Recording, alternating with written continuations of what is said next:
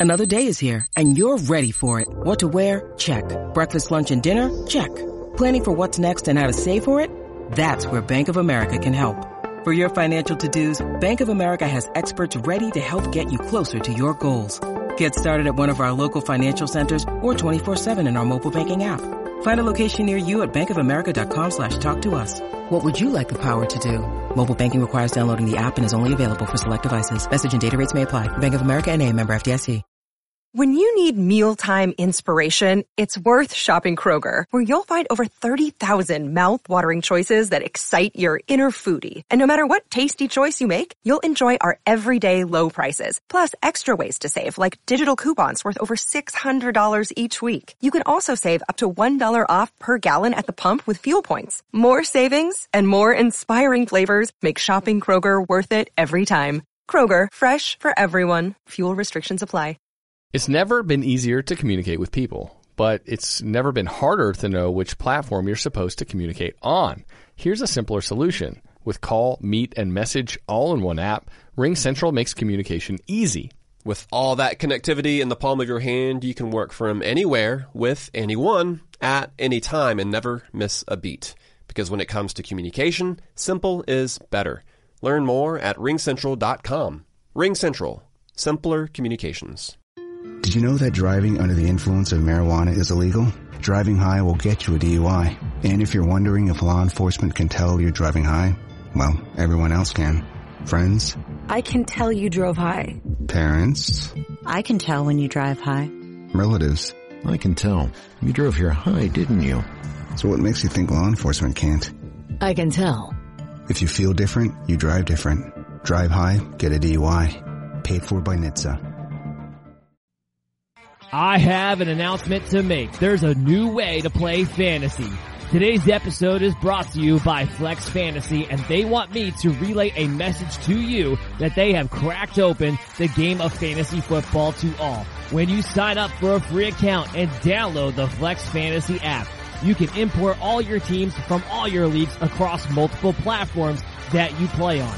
Spice up your fantasy playing experience by challenging league mates or strangers off the street to a fantasy matchup no matter how or where they play. And put your money where your mouth is by placing a wager on your head-to-head matchup. It doesn't matter if you are on Yahoo and your opponent is on Sleeper. You can import your teams to Flex Fantasy to face off. You can even make wagers on who you think will win between other challenges besides your own. So sign up for a free account and download the app to try it out at flex.fan. This is the MD's Fantasy Football Show with Dan Mater. Giving you the X's and O's of all things fantasy.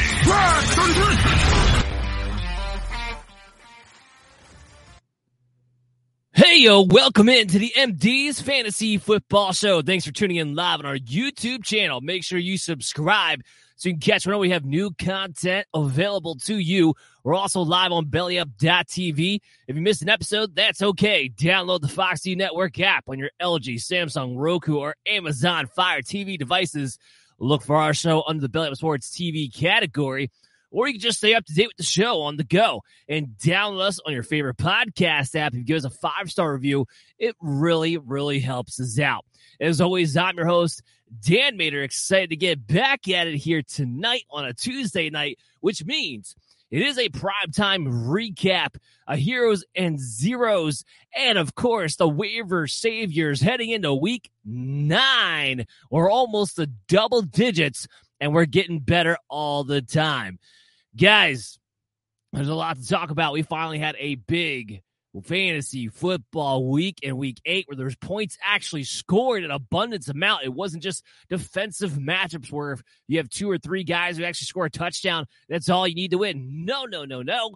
It was hat trick city coming out of week eight, and it was a lot of fun to watch. And I hope we have more games, more weeks like that. But our first two games, of course, we got the primetime matchups. We got the Green Bay Packers against the Buffalo Bills, and then the Monday night matchup, which was very one sided between the Cincinnati Bengals and the Cleveland Browns. So why don't we go ahead and jump into our thumpers and bummers of prime time? Quarterback thumpers. This is Sparta!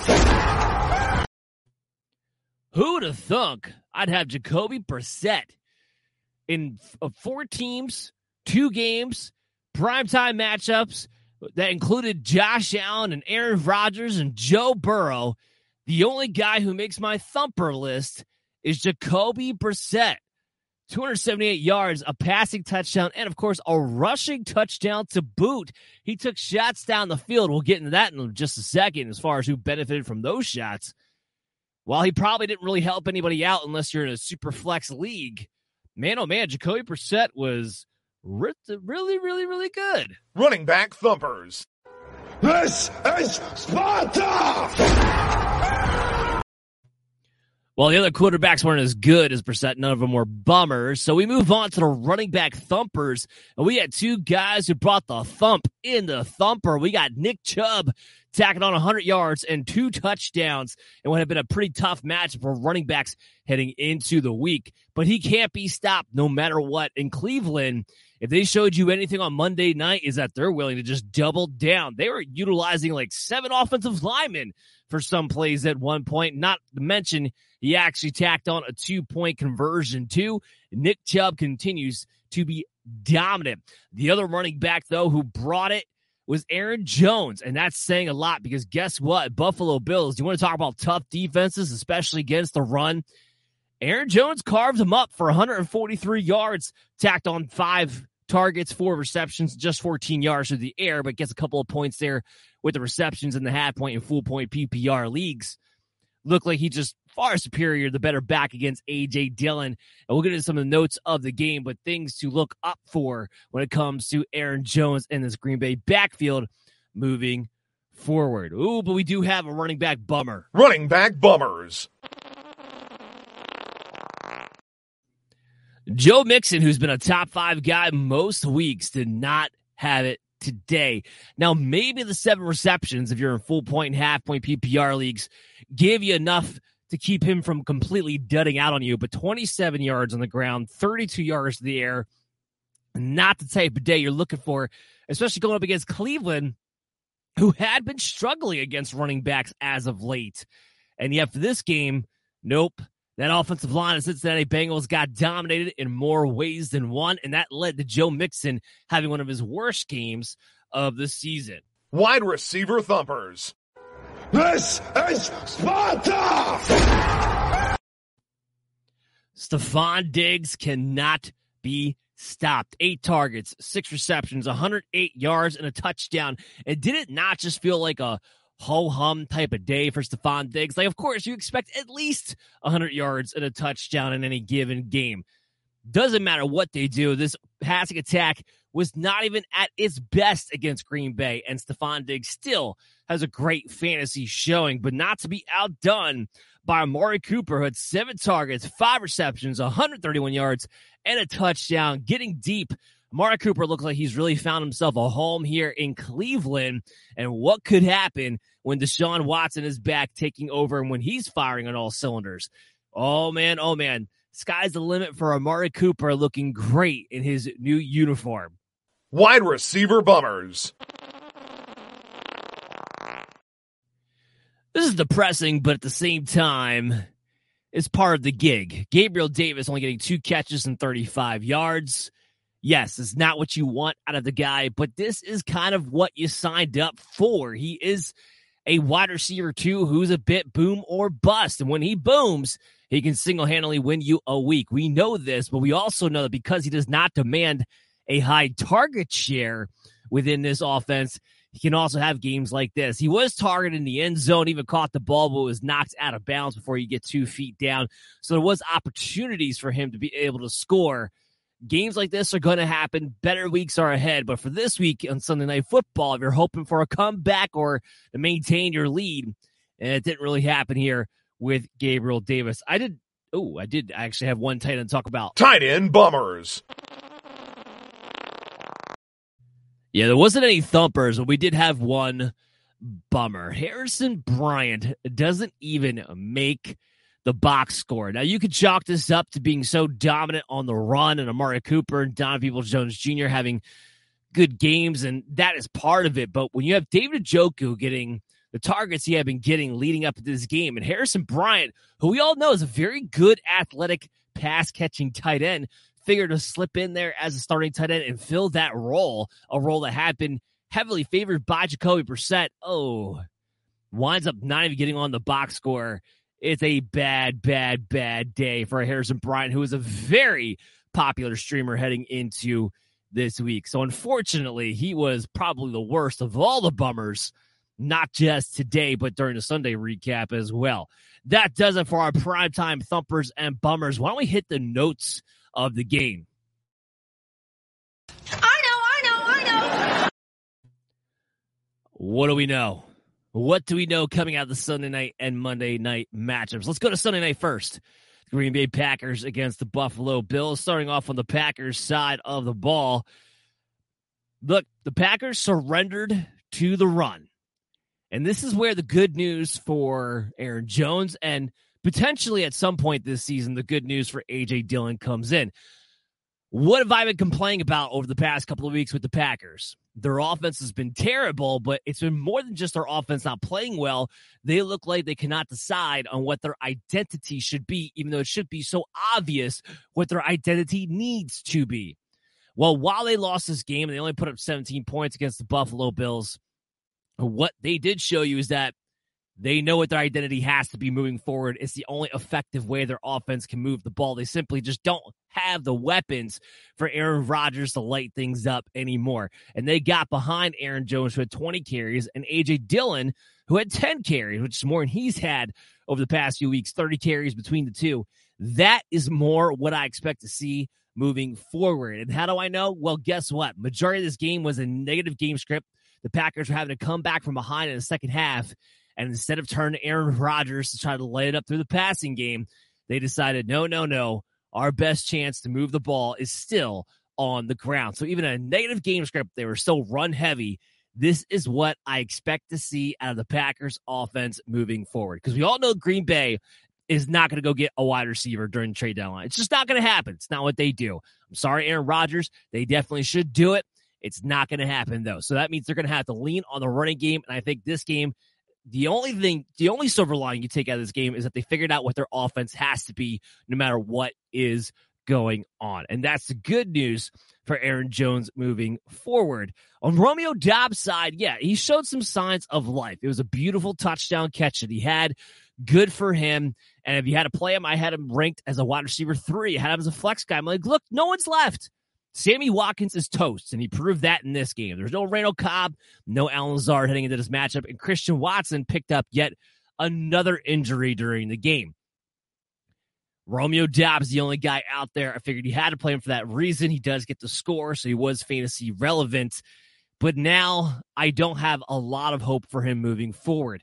Does that touchdown catch does that maybe give Aaron Rodgers some confidence back into the rookie? Maybe puts him back somewhat in his good graces? It could, because he was on his way to being completely relegated out by Aaron Rodgers' you know eyes and rotation, who he decides to throw the ball to. But the fact is this: there's only one receiver that you're going to be able to trust in this Packer offense at a time, and when Allen Lazard is the healthy guy, he's the only receiver I'm going to trust in my fantasy football lineups. And that's where I'm at with the Green Bay Packers. So my advice would be sell high on Romeo Doubs if you can get someone to bite on the idea that he worked himself back into the good graces of Aaron Rodgers and he back, he's back to where he was a couple of weeks ago. That's the only way. Otherwise, I am not counting on Romeo Doubs turning the corner when Allen Lazard is back in town for a team that I think will truly be run heavy the rest of the way. Oh, yeah, the Buffalo Bills. They got held in check. They got held in check offensively, and yet still put up 27 points. That's what this offense getting held in check looks like. That's why it's better days ahead for Gabriel Davis. Even better days ahead for Josh Allen, who wasn't his dominant self in this game, although he was still fine. Even better days for Stefon Diggs. Again, like I said, it felt like a ho hum day when he got 108 yards and a touchdown in this matchup you're not worried about anything with Gabe Davis. He is a wide receiver too, because here's the thing. While most guys that are boomer bust the way that he is, And normally speaking, I would have those type of guys ranked as wide receiver threes because there are so Jekyll and Hyde, the bus games, they don't offer you much of a floor, and you know it's probably going to be one or the other. Most likely, you're either going to get a bus game or you're going to get a great game. Very few times you're going to get the you know in between. But when it comes to a guy like Gabriel Davis with this offense, because those boom games are more consistent than normal boomer bust wide receiver three players, he's he remains a wide receiver two. He's he's going to be a guy who probably remains in my top 20 most weeks as a result to that. Again, this is something you just sign up for, but ultimately not worried about Gabe Davis either. And then James Cook, I did want to put him in a little side note here. Looking more and more like he's the number two running back. Zack Moss isn't even in the rotation anymore. He's not a thought. Now, I do wonder if Devin Singletary were to get injured, I think James Cook and Zack Moss ultimately would still split the work. Because when it comes down to it, unfortunately, James Cook's still just not there with the pass protection. And you can tell they don't really trust him in that, those scenarios. So because of that, I think Zack Moss would make a reappearance in a significant way in that backfield. But James Cook is getting more playing time, and maybe he can get that trust with the coaching staff while he gets these opportunities backing up Devin Singletary in games while Singletary is, in fact, healthy. So, kind of something to keep your eye on there as if they get to trust James Cook and fall in love with what he can do. Maybe he becomes a high end handcuff at some point this season. But for right now, it's Devin Singletary's backfield and nobody else's. And he's not going to relinquish it. I don't think James Cook overtakes Singletary at any point this season. But let's move into the Monday night game. So, what do I have for that Monday night matchup? Well, we'll start off with the Cincinnati Bengals side of the ball. And it was bad, bad, very, very bad, bad, bad, bad, bad just looked completely out of sync. The offensive line reverted back to what it was the first couple of weeks of the season when they were just letting up sacks left and right, and they had been getting better. And you're going against Cleveland Browns defense that had not been all world over the past couple of weeks.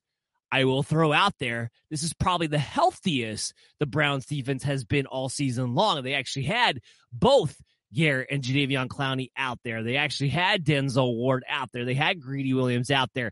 They hadn't had all these guys together in a very, very long time. So there is something to be said there. Maybe we got to see a taste of what the Cleveland Browns defense should have been so far this season and might be the rest of the way. So keep that in mind when we have the Cleveland Browns and on paper it's looking like a great matchup.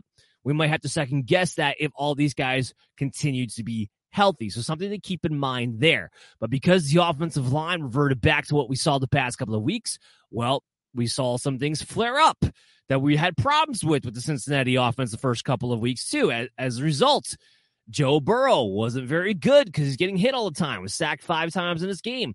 The running game very inefficient. Joe Mixon only 3.4 yards a carry. That obviously affects the wide receivers if Joe Burrow cannot be at his top notch game.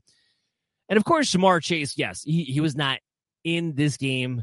And that certainly affects the offense because that takes out a big, a big chunk of it. It takes out basically a third of the Bengals offense, really, when you think about it, because he's the reason why they're able to get so vertical. This offense has become predicated on just hitting home runs after home run after home run. A lot of that stems from either Ja'Marr Chase himself making those plays or opening up the opportunities for others to be able to make those plays too. Having said that, you still have Tee Higgins, you still have Tyler Boyd, you still have Joe Mixon, and Hayden Hurst is no slouch. You still have offensive weapons. So that's why when it comes to Joe Burrow going into this game, I still had him ranked in my top six. And you know what? I probably still will have him around that range anyway, because he will look to make the big play. He's still a very good quarterback. The key thing for him is that offensive line just has to play better. If they play well, the rest will take care of itself, either with or without Ja'Marr Chase. I'm not worried about it from that standpoint. The only silver lining I can offer you guys is that the last two drives the Cincinnati Bengals had, Joe Burrow was able to pick up a couple touchdowns. They got a big touchdown to Tee Higgins. Boyd picked up a touchdown and and and Joe Mixon got the seven receptions. So you're in full point PPR leagues. They managed to not completely screw you. Maybe it wasn't enough for a Monday night miracle, depending upon what situation you're in. I don't know. but you can't look back at the week and say, well, that's the reason I lost in most cases either. Maybe the Joe Mixon case you can, because you're expecting a lot more production out of a guy who's been an RB5 or more. But this is one of those games where, like, okay, it was a bad game. Your offensive line looked like it did the first couple of weeks. That's not how they've been playing over the past month. I think it's more likely than not they're able to right that ship. Myles Garrett played really, really well. Again, the Cleveland Browns healthier than they had been on defense this entire season. All that comes into factor. Basically, what I'm saying is a long-winded way of saying Ja'Marr Chase is out, but this is not what we have to expect the Bengals offense to now become with Ja'Marr Chase out. I am not concerned from that standpoint of it. There's a lot of other circumstances and variables that went into this performance on Monday night. On the flip side of that, we go to Cleveland. And We talked about, you know, we Nick Chubb, thumper, Amari Cooper, thumper, even Jacoby Brissett, thumper. They just looked very good and they doubled down. I know there's been a lot of rumors about Kareem Hunt possibly getting traded, but I don't I, I don't know so much now because they gave him 11 carries and he had four receptions. Like this, the 15 touches, it looks closer to what he had towards the beginning of the season when he was still being utilized. And it's not like they utilized him enough to showcase him, but you certainly didn't make sure he didn't get injured so you could trade him. So I don't know if that happens. And, and again, we'll know all this by the time you guys are watching this show. I record these shows uh, late Monday nights after the Monday night game are over and have them play at 10 p.m. Eastern, like every show is at Monday through Friday. So by the time you're watching this show, we may already have some of that news. And make sure you're following us on social media at Belly Up MDFF Show because we'll keep you up to date on that news and the player fantasy outlooks, quick takes I have for it to kind of help you guys out along the way too. But man, oh man, the Cleveland Browns, they just, they doubled down on the running game. They played all of their offensive linemen. Nick Chubb is just always going to be the guy. He's always going to be terrific. And Amari Cooper is a must start at the wide receiver position, no doubt about the Harrison Bryant thing. I still believe in his talent, and as long as David Njoku's out, I still believe in Jacoby Brissett targeting the tight ends. I, am not going to read too much into it in this standpoint. I still think the talent, the opportunity is there, but maybe instead of him being a guy that we're aggressively going after in the top 12, we just have to look at him as another one of many streaming options that dictate based on matchup. But I don't think he's a guy that's consistently going to be off the box score. So only, oh, he can't be utilized either. I think he will be in the streaming conversation moving forward. But that's going to do it for the notes of the game for the primetime matchups. So, what I want to do right now, we'll take a quick break. When we come back on the other side, I got my heroes and zeros, or better known as my right and wrong calls. And of course, we still have the waiver saviors to do at the end of the show. So, nobody go anywhere. Stay tuned to the MD's Fantasy Football Show. We'll be back right after this. Football is back, baby. And our new sponsor, True Classic, wants you to look and feel your best even after a couple of brewskis or going full force on your fantasy football draft. Sure, it's football season, but it's also butt to couch season. Luckily, True Classic has the absolute best fitting clothing a man can buy. Snug in the arms and chest with a little extra space in the torso, their t-shirts are designed to keep you cozy and highlight your best assets no matter what you're up to. So if your special someone is upset that you're watching football all day, at least you can look good doing it. True Classic has already helped over 2 million men find the perfect fit at an affordable price. Our listeners get access to the best deal they offer. For a limited time only, get 25% off with the promo code BELLYUPFANTASY at TrueClassic.com. Almost all men's t-shirts are designed to look good on skinny models with six packs, but most of us aren't packing anything but a few beers.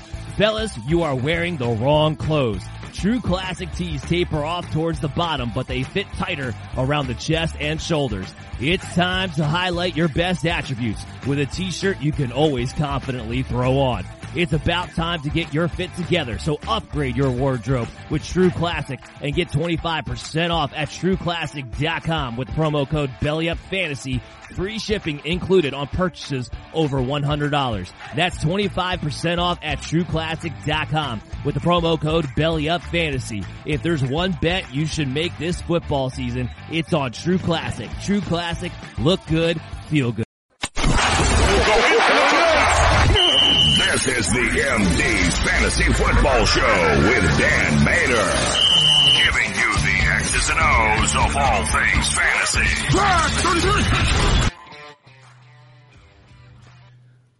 Welcome back into the MD's Fantasy Football Show. Thanks for tuning in live on our YouTube channel. Make sure you subscribe to catch all of our content when it becomes newly available to you. And then you can find us on your favorite podcast app. Stay up to date with the show on the go. Give us a five star review. It really helps us out. As always, I'm your host, Dan Mater, and it's Tuesday night. So that means we got the primetime recap, the thumpers and bummers, the notes of the games. We just did all that in the first half of the show. Now it's time for one of the fan favorites where I hold myself accountable and I talk about my heroes and zeros, or better known as my right and wrong calls of the week. Dan's Heroes and Zeros.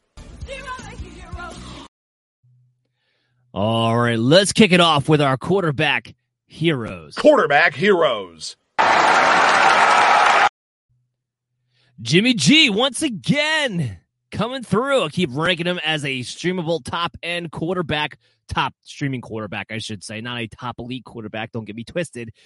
And once again, finds a way to be a QB 12. I told you guys this. I was like, look, with Christian McCaffrey back there, this is not going to be the same San Francisco offense that doesn't throw the ball to the running back. That's what everybody kept saying. Everybody was like, no, they don't throw the ball to the running back. That's not what they do. Christian McCaffrey can't possibly have the same kind of target share that he had with the Carolina Panthers when the 49ers don't throw the ball to running back. Hmm, is it that, or is it that the 49ers have never had a running back like Christian McCaffrey who catches the ball the way that he does and therefore put more of an emphasis to be able to go to that as an option. There was several times actually during that game where I saw Jimmy G look down the field and you could see was making the conscious effort being like, "Hey, guess what? I can just dump it down now. The Christian McCaffrey in this situation. Here you go, buddy." And that's why McCaffrey was so dominant and will be so dominant. I think that safety blanket that genuine check down safety blanket for Jimmy Garoppolo is going to make him a really good fantasy quarterback and a guy who's consistently inside that top 12. And I probably will continue to rank him right in that top end range. And if you've been looking for a guy who could be a top 12 quarterback coming off the bye, once he's done the bye in week nine, he could potentially be that guy. It's never going to be really that flashy, but you're going to have a safe core floor. And right now, unless this week was a sign of new things to come, and uh, believe me, I hope it is. But to this point, quarterbacks of getting 16, 17 points. You want those guys. You need those guys because those guys have been hard to find all of a sudden this season thus far at this point. So Jimmy Garoppolo, QB 12, with all the safety blankets in the world now, where he can just check down. He can play game manager and get all these runs after the catches that knock up his fantasy points all the way too. So Jimmy Garoppolo, one of my big right calls of the week. Quarterback Zeros. I tried to give him one more week. I tried. I thought to myself, you know, the volume's still been there. The matchup on paper is there. Maybe, oh, maybe they'll get it started. And at first, it looked like it was going to be pretty promising. But then Tom Brady did what he'd been doing all season long, and that was disappoint the rest of the way. First quarter, seven of 10, had a touchdown already, looking good. And it all went downhill after that from there. It, just never got back on track. The volume was still there. But I had him ranked at QB9, I had him inside my top 10 still holding strong, and yet he finishes as QB 15. Look, the simple truth of it is this you may be frustrated by Brady, but he still didn't have a terrible game to most quarterback standards so far this season. And he keeps throwing the ball plus 40 times. And when you're going to keep throwing the ball plus 40 times with Mike Evans and Chris Godwin and guys like Leonard Fournette coming out of the backfield to check the ball down to, I'm still going to be ranking Brady around that cute low end QB1 range where you might have to think about playing him. I don't know if he gets course corrected. I don't know if this thing gets better. I don't know if finalizing divorce helps Tom Brady refocus himself because there's only one thing to think about now, just to kind of push everything else out of your mind, if nothing else. I don't know. I don't have the answer to that. All I can say is that the volume and the talent are both there. And the offensive line does have the opportunity to get better because their interior offensive line should be getting healthier over the next couple of weeks. That could make all the difference in the world. They get their center back, and the interior shores up, that's the biggest thing Tom Brady needs. That could be the key to turn this whole thing around. It would not surprise me. But the talent and volume are there. And in fantasy football, when the talent and volume are there, I will continue to bet on that talent and volume. So I was wrong this week, but I don't think I'll be wrong for the remainder of the season, or for the entire season, I should say. It that quarterback way. heroes. I had Tua Tagovailoa ranked as my top six quarterback. I had him as an elite must play against the Detroit Lions because the matchup's there, and his wide receivers are just the best tandem in the game right now. And Mike McDaniel is doing a great job calling plays. He's just like, look, I know how to get these two in space. I know how to get them the ball, and I know how to make the reads very, very, very, very easy for Tua all throughout the week. They even had to come back from behind in this game because Detroit jumped out to a big early lead. And that's why Miami had to come back from behind. And that's what led to the extra volume for Tua in a plus matchup, too. And he lit it up and finishes as the QB one of the week with that performance that I had him ranked at QB six. So bullish on Tua in that matchup, and it paid off in a big, big way. Quarterback zeros. So I was wrong, but uh, part of me was a little happy to be wrong about this one. So I ranked Justin Fields my QB 22. Mary redeemed a $50,000 cash prize playing Chumba Casino this year. I was only playing for fun, so winning this was a dream come true. Chumba Casino is America's number one social casino experience. It's serious fun. With over 80 casino style games to choose from, you too could win life changing amounts of cash. Be like Mary. Log on to ChumbaCasino.com and give them a whirl. That's ChumbaCasino.com. No purchase necessary. Void or prohibited by law. 18 plus. Terms and conditions apply. See website for details. The voice in the preceding commercial was not the actual voice of a winner. Can I carry those for you? Thanks. Hey, I saw you help the guy in the wheelchair with his groceries. Another way to show him your good side? Donate at Grifols Plasma, because he also relies on plasma-based medicine. Thanks again. Find a center at grifolsplasma.com. You can receive up to $800 this month.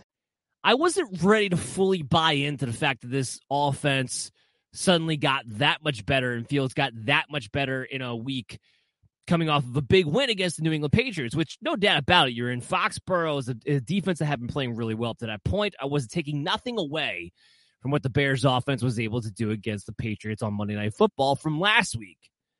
But I wasn't ready to anoint them as like, oh, you're definitely improving because it's the first sign we had seen all year that made it look like they were improving.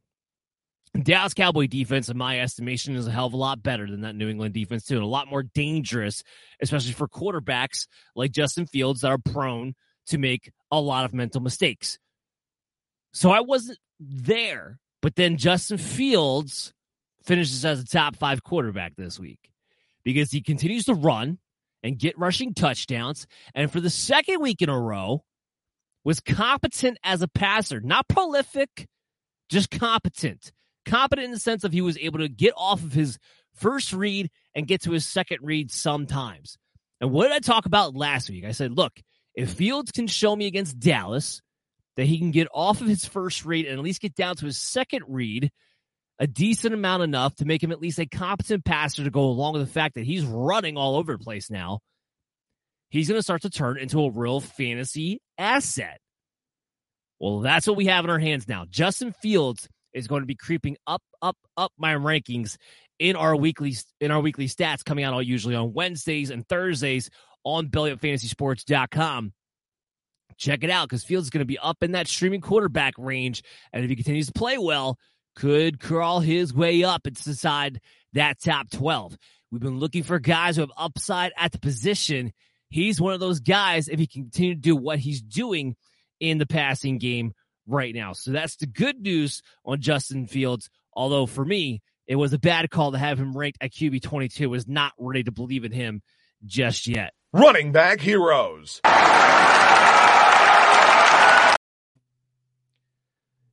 Khalil Herbert, I had him ranked at RB31. I was three spots higher than the ECR because I believed you could play Herbert as a flex play. The time had finally come where we know that when he gets the ball, he's explosive and he's getting the ball more and more and more. It's not just David Montgomery dominating the touches anymore.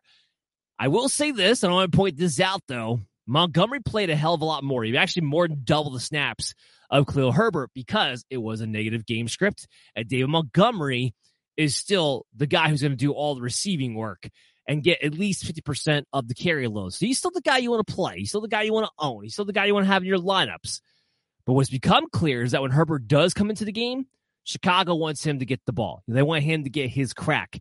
And in a game in which that was negative game script, they still made sure that Herbert got 16 carries. So not only was he a viable flex play this past week and having a nice game, but I think he will be a viable flex play moving forward. And now you know it doesn't really matter the game script because when he is out there, they will try to get him the ball. So it felt really good about my Khalil Herbert call from last week, ranking him as a top 36 running back. Running back zeros. I was too low on Travis Etienne. Look, obviously the usage had been there, but I questioned the offensive line, and I questioned the fact they're playing a Denver Bronco defense that have been stifling for oh so many fantasy football players leading up to that point.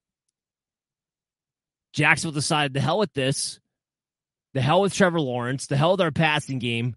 Their game plan was to come out and run it right at and down the throats of the Denver Broncos.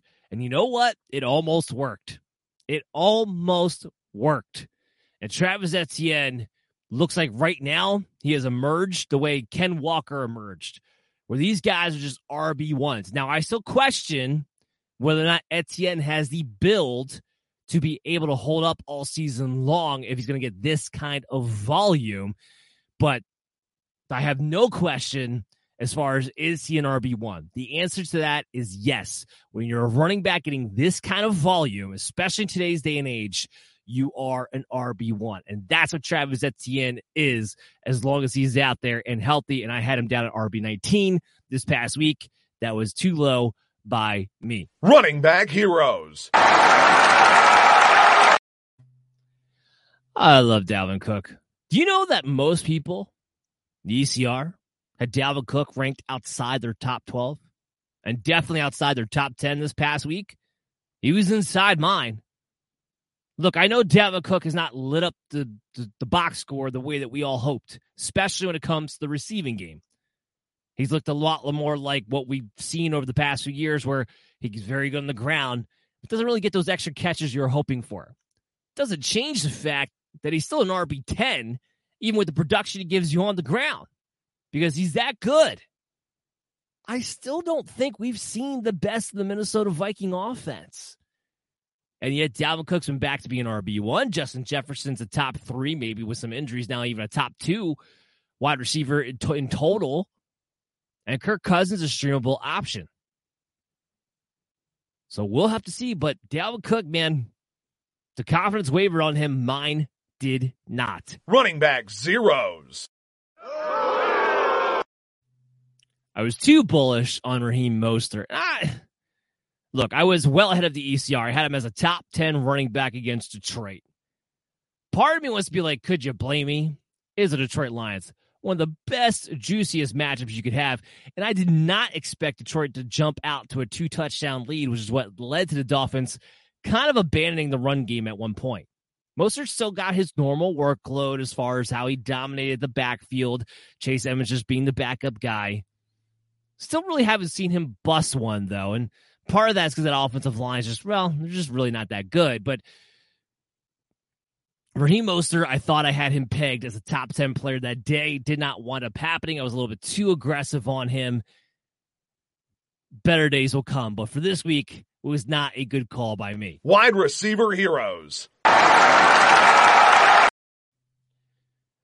was surprised. I have been the guy who's like been hesitant on Waddle heading into the season, even at times during the season. Because when you have a guy like Tyreek Hill who's dominating the volume the way that he is, well, it's kind of hard to see that Waddle can be this consistent being second fiddle. but he is because everything's so consolidated around those two in the offense in general. It just is. And he's just a special player with the ball in his hands. But yet I was curious to find myself with Jaylen Waddle not in a lot of people's top tens heading into this week. Well, he was in mine.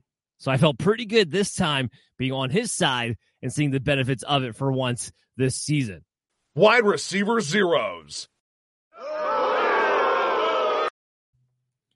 Okay, bad call by me. I had a lot of people ask me about Wan'Dale Robinson. I had him ranked as a wide receiver 33.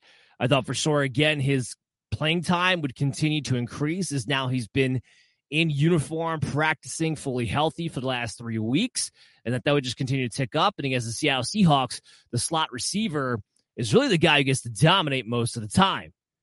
But that didn't wind up happening. It was Darius Slayton. They didn't get Wan'Dale Robinson as involved.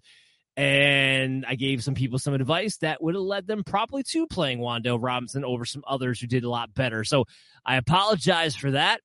I apologize for being a little bit too aggressive, perhaps, on a Wan'Dale Robinson, maybe a little too aggressive in general. This Giants passing attack could be consistently counted on to be competent.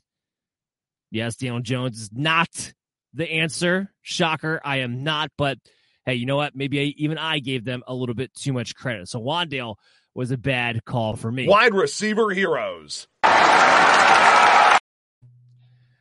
AJ Brown was my wide receiver six coming into the week. That was three spots higher than the ECR.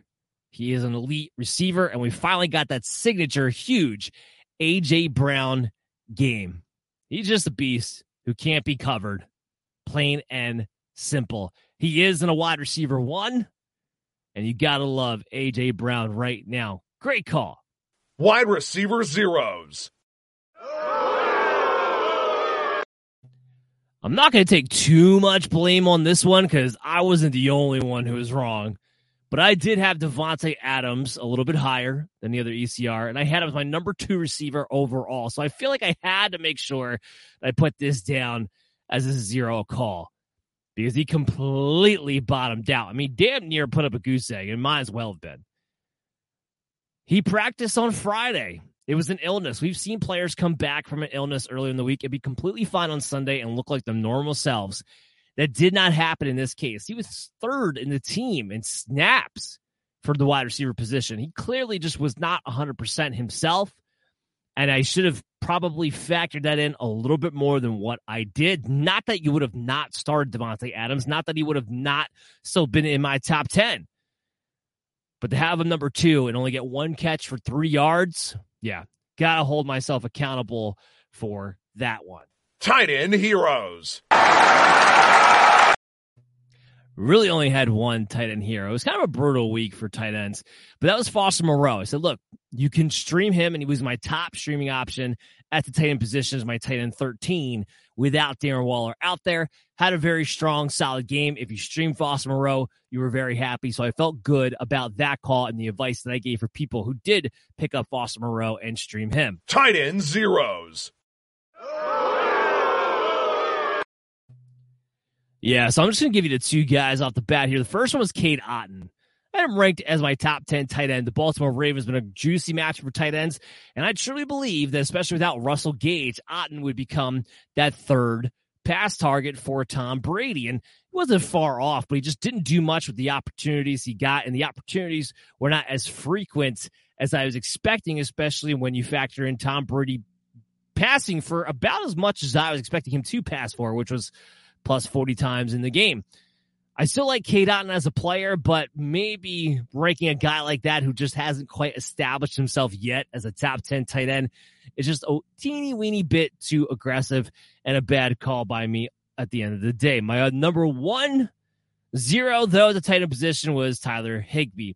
I did raise the question with Chris on Thursday night. I had some caution. I was like, look, I do wonder if Sean McVay, if, if there's any tweaking he's going to do, it has to be to help out the offensive line in a possible way that he can, which in my mind would mean that it would make the most sense that you have Tyler Higbee block a little bit more and not be quite as involved in the passing game.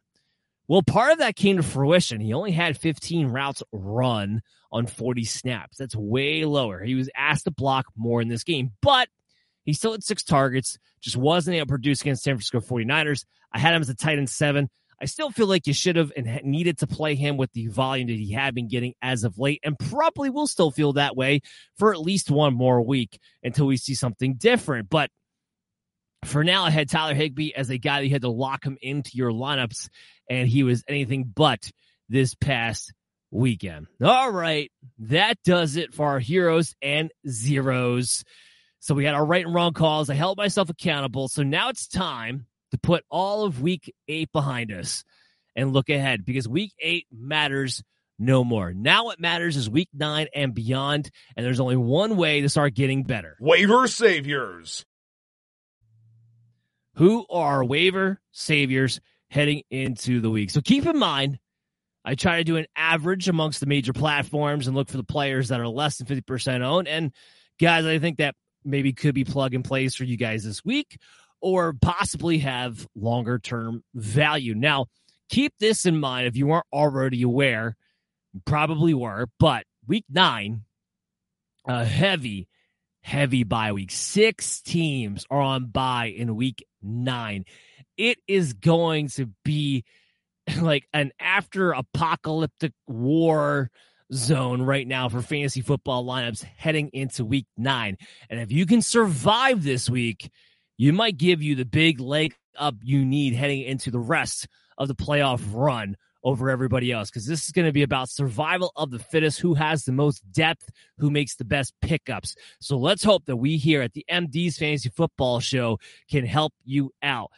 And let's start off with the quarterback position. Jared Goff is my only quarterback waiver savior this week, the only one I talk about it every week. I'll probably continue to talk about it every week.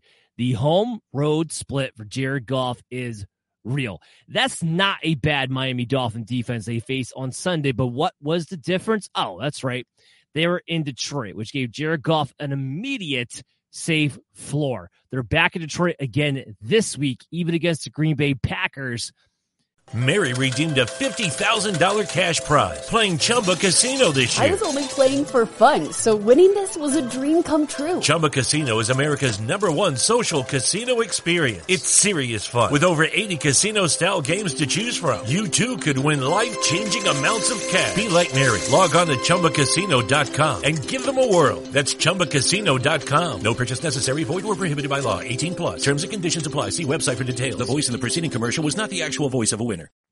St. Brown maybe gets his legs back under him a little bit more. DeAndre Swift, maybe he's able to make more of an impact than he was this past week.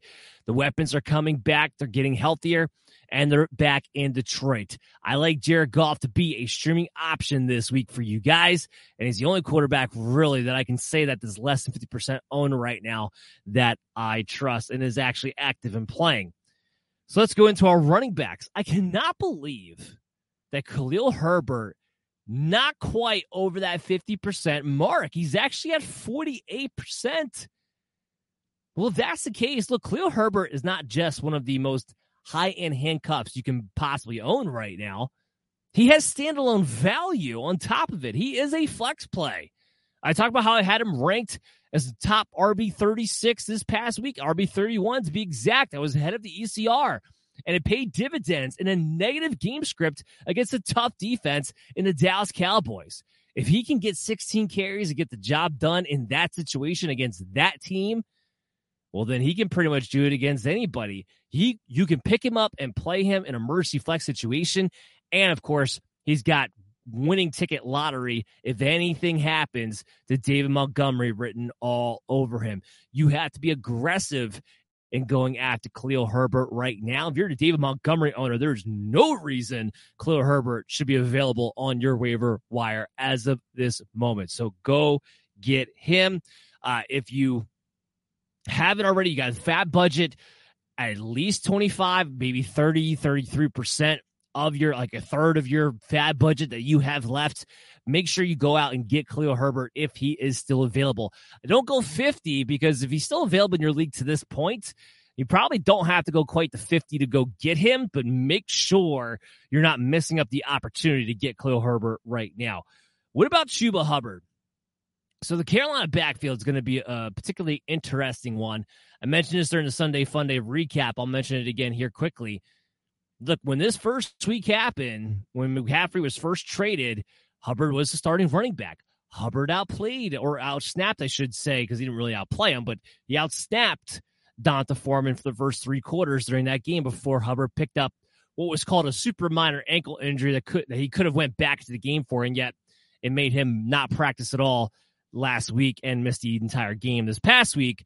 But neither here nor there. This is why I don't listen to team reports early on. I just wait for practice reports to actually tell me what a player's able to do or not do. But he was the guy. Now it's hard to imagine after what D'Onta Foreman was able to do against Tampa Bay and what he was able to do this past week as the starting option on a team that is just basically holding tryouts at every position moving forward in the next season anyway. It's hard to imagine giving that job, that starting role back to Chuba Hubbard. Could they give him the receiving role? Sure. Would he be in a committee? Yeah, sure. It's hard to imagine they would really go back to Hubbard being the lead guy, but it is a possibility. It depends on what, how Carolina is choosing to look at this. Are they holding a tryout for moving forward, or do they just already think Hubbard is the guy they want to give a chance to in their future?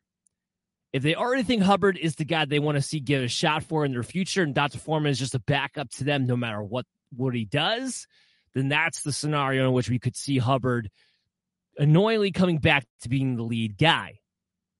It's an interesting situation. Either way, definitely worth going out there and getting a waiver flyer for when he's only 36% owned on average for a guy who could potentially be a starting running back or if Foreman were to get hurt, Hubbard would then get majority of the work because they've already showed they will turn to him in the pass catching work, and Blackshear is not a thing. Uh, what about Latavius Murray? So it's not pretty. I don't love it. Melvin Gordon is the starting running back there, but we got to see that Latavius Murray is still the guy who gets to close out the game. They still like giving him his goal line opportunities. He's always been very good in the red zone. Is he a touchdown or bust RB3? Absolutely he is. But this week, you might not have better options than touchdown or bust RB3 type players with what's on by this week. So Latavius Murray look to possibly pick him up and play him. Well, I'm sorry, Denver Broncos actually have a bye. So I take I take that all back as far as streaming him this week. But still, the value is there with the split that he has. Mike Boone on IR. It became a two man rotation between them, and they clearly just don't have any love for Melvin Gordon. So Tavius Murray is a guy you can go ahead and pick up. And because he's on bye, you know, he's not going to cost you anything. What about Alexander Mattison, Rachaad White? This is where Jaylen Warren, you can throw these three guys in there, both all three widely available. Jaylen Warren, fine, I understand why Rachaad White and Alexander Mattison are widely available, I don't have an answer to that question. That that that befuddles me. That blows my mind. That those two high end handcuffs and the offenses that they're in with the abilities that they possess and the roles that we know that they'll play, how the hell are they still available? Go unless you're in like six, eight man leagues, these guys should not be available on your waiver wire. So go get Alexander Mattison, go get Rachaad White. The other guy is Kyren Williams. So assuming that the Rams don't go ahead and make a trade for a running back, this past weekend's rotation, if you want to call it that, I don't know what the hell that was at a Sean McVay, where Ronnie Rivers is leading the way with carries and Darrell Henderson suddenly went from being the starting guy to like, oh yeah, you're a talented guy. You're clearly the most talented guy we have in the backfield, but eh, we don't really want to play you. And Malcolm Brown getting touches there's been a lot of talk about how much the Rams love them some Kyren Williams. And he's either going to be back this week or he's going to be back next week because they opened the 20 day win, 21 day window on him last week. So he's going to be back soon. Now, this offensive line is not pretty. This offense has not been pretty, but hey, starting running backs are starting running backs and they're hard to come by and you got to find them for fantasy football purposes. So for right now, Kyren Williams is only 14% owned. Go pick him up, play him, stash him on your IR, and let's see exactly what they do. Because there's a real chance now with how this rotation broke out this past weekend that Sean McVay's just biding his time until he gets to play and start Kyren Williams, which there is a real pathway for somebody to emerge as the lead back. Maybe it's him. maybe it's him. And just that possibility alone is enough to make sure you have to make him a priority on your waiver wires this week. What about at the wide receiver position? So Romeo Doubs, well, I don't have tremendous excitement for the guy. He's 47% owned. He shouldn't be less than 50% owned. He's still playing more than any other Green Bay Packer wide receiver. He's been healthier than the other Green Bay Packer wide receiver. And he had a touchdown this past week, which was an impressive fashion. So maybe he gets back into the good graces of Aaron Rodgers.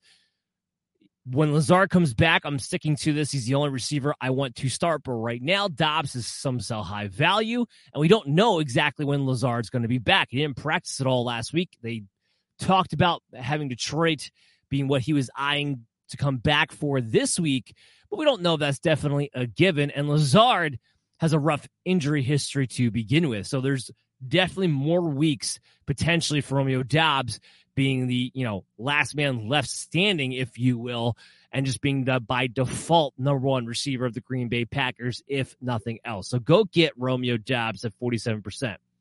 I know this guy was a zero call for me, and I know he was a bummer for most. But Wan'Dale Robinson is still worthy pickup at 35% owned, especially when talking half point, full point PPR leagues. I'm going to stick to this mindset. I normally speaking want the slot receiver of Daniel Jones more times than not. It didn't work out against Seattle this past week. I know, but the passing game in general was absolutely horrendous. It had not been really that bad too much this season. I do expect Wan'Dale Robinson to continue to grow in that role and to have better, more solid flex wide receiver three type games moving forward. And he's guy who's got value and is out there. What about Josh Palmer?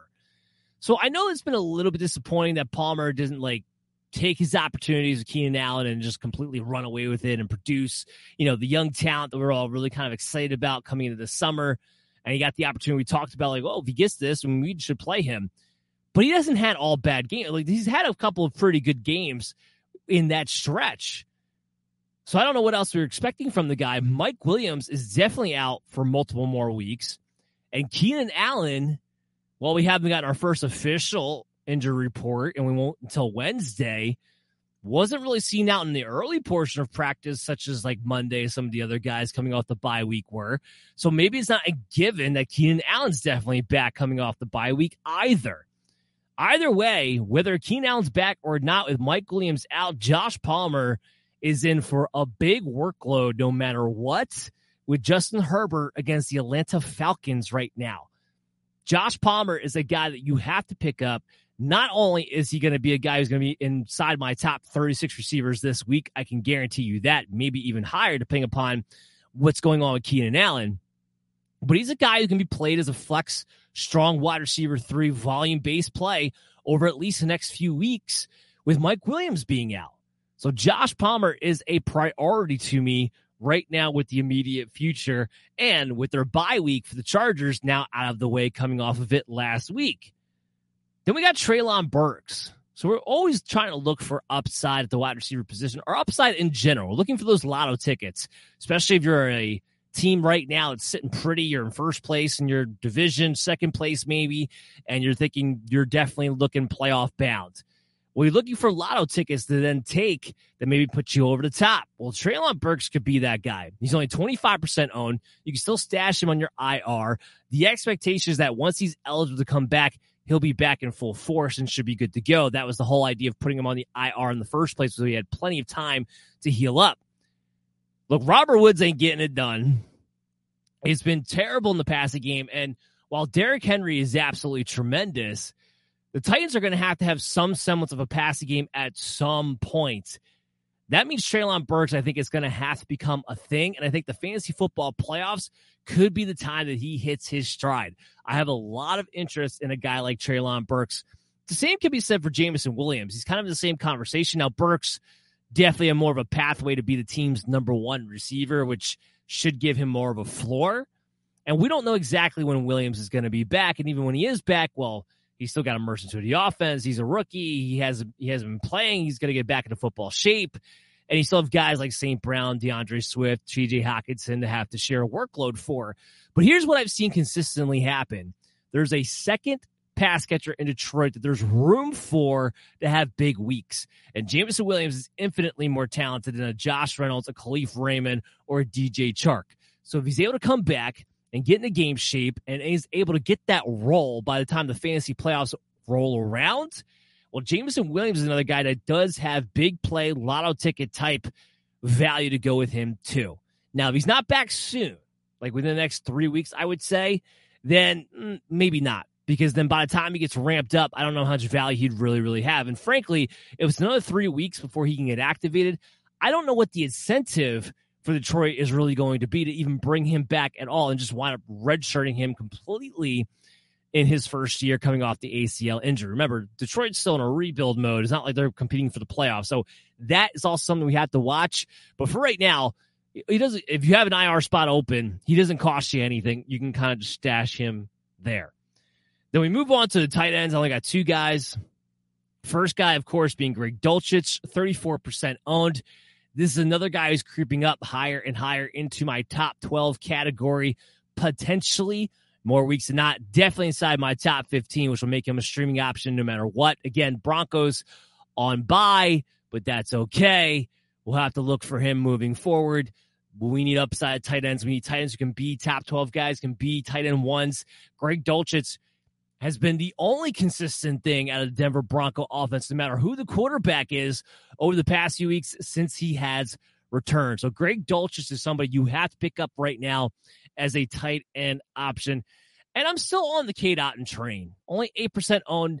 Maybe I won't put him inside my top 10 again anytime soon, but I still think he's very a very strong streaming option and offense looking for a third pass catcher with high volume. I will bet on that practice, that process more times than not. So I still like Cade Otton as a streaming option, a dart throw, if you will, at the tight end position. And of course, if Hayden Hurst is still out there, kind of an honorary thing because he's like just above the 50% mark. But without Ja'Marr Chase, Hayden Hurst is another guy who should be owned and played more too. All right, that does it for the waiver savers. That does it for the show. I hope you guys all enjoyed it, found it informative, and I hope you guys continue to get better moving forward. We're getting closer and closer to that playoff run. Make sure you guys come back for our look ahead Wednesday, the first half of the fantasy football week nine preview at 10 p.m. Eastern. And we'll be back, of course, on Thursday with the Clairvoyant Thursday for the second half, and of course on Cashing Friday for our DFS and NFL betting picks. So make sure you tune in for all of that coming in later in the week. Subscribe to our YouTube channel so you don't miss it. Download on your favorite podcast app. You can stay up to date with the show on the go, or just download the Foxy Network app on your LG, Samsung, Roku, or Amazon Fire TV devices to catch us on demand and watch us there too. Guys, make sure you give us a follow on social media at Belly Up MDFF Show. We'll see you tomorrow night. Until then, take care. Mary redeemed a $50,000 cash prize playing Chumba Casino this year. I was only playing for fun, so winning this was a dream come true. Chumba Casino is America's number one social casino experience. It's serious fun. With over 80 casino style games to choose from, you too could win life changing amounts of cash. Be like Mary. Log on to ChumbaCasino.com and give them a whirl. That's ChumbaCasino.com. No purchase necessary. Void where prohibited by law. 18 plus. Terms and conditions apply. See website for details. The voice in the preceding commercial was not the actual voice of a winner. It's wintertime. When temperatures go down, the likelihood goes up that your furnace and other appliances go down with them. So don't risk a costly replacement. Stay comfortable with coverage on the appliances you depend on most with the Service Guard Appliance Repair Program from Black Hills Energy. It's peace of mind in a plan. Visit blackhillsenergy.com slash sign up to learn more.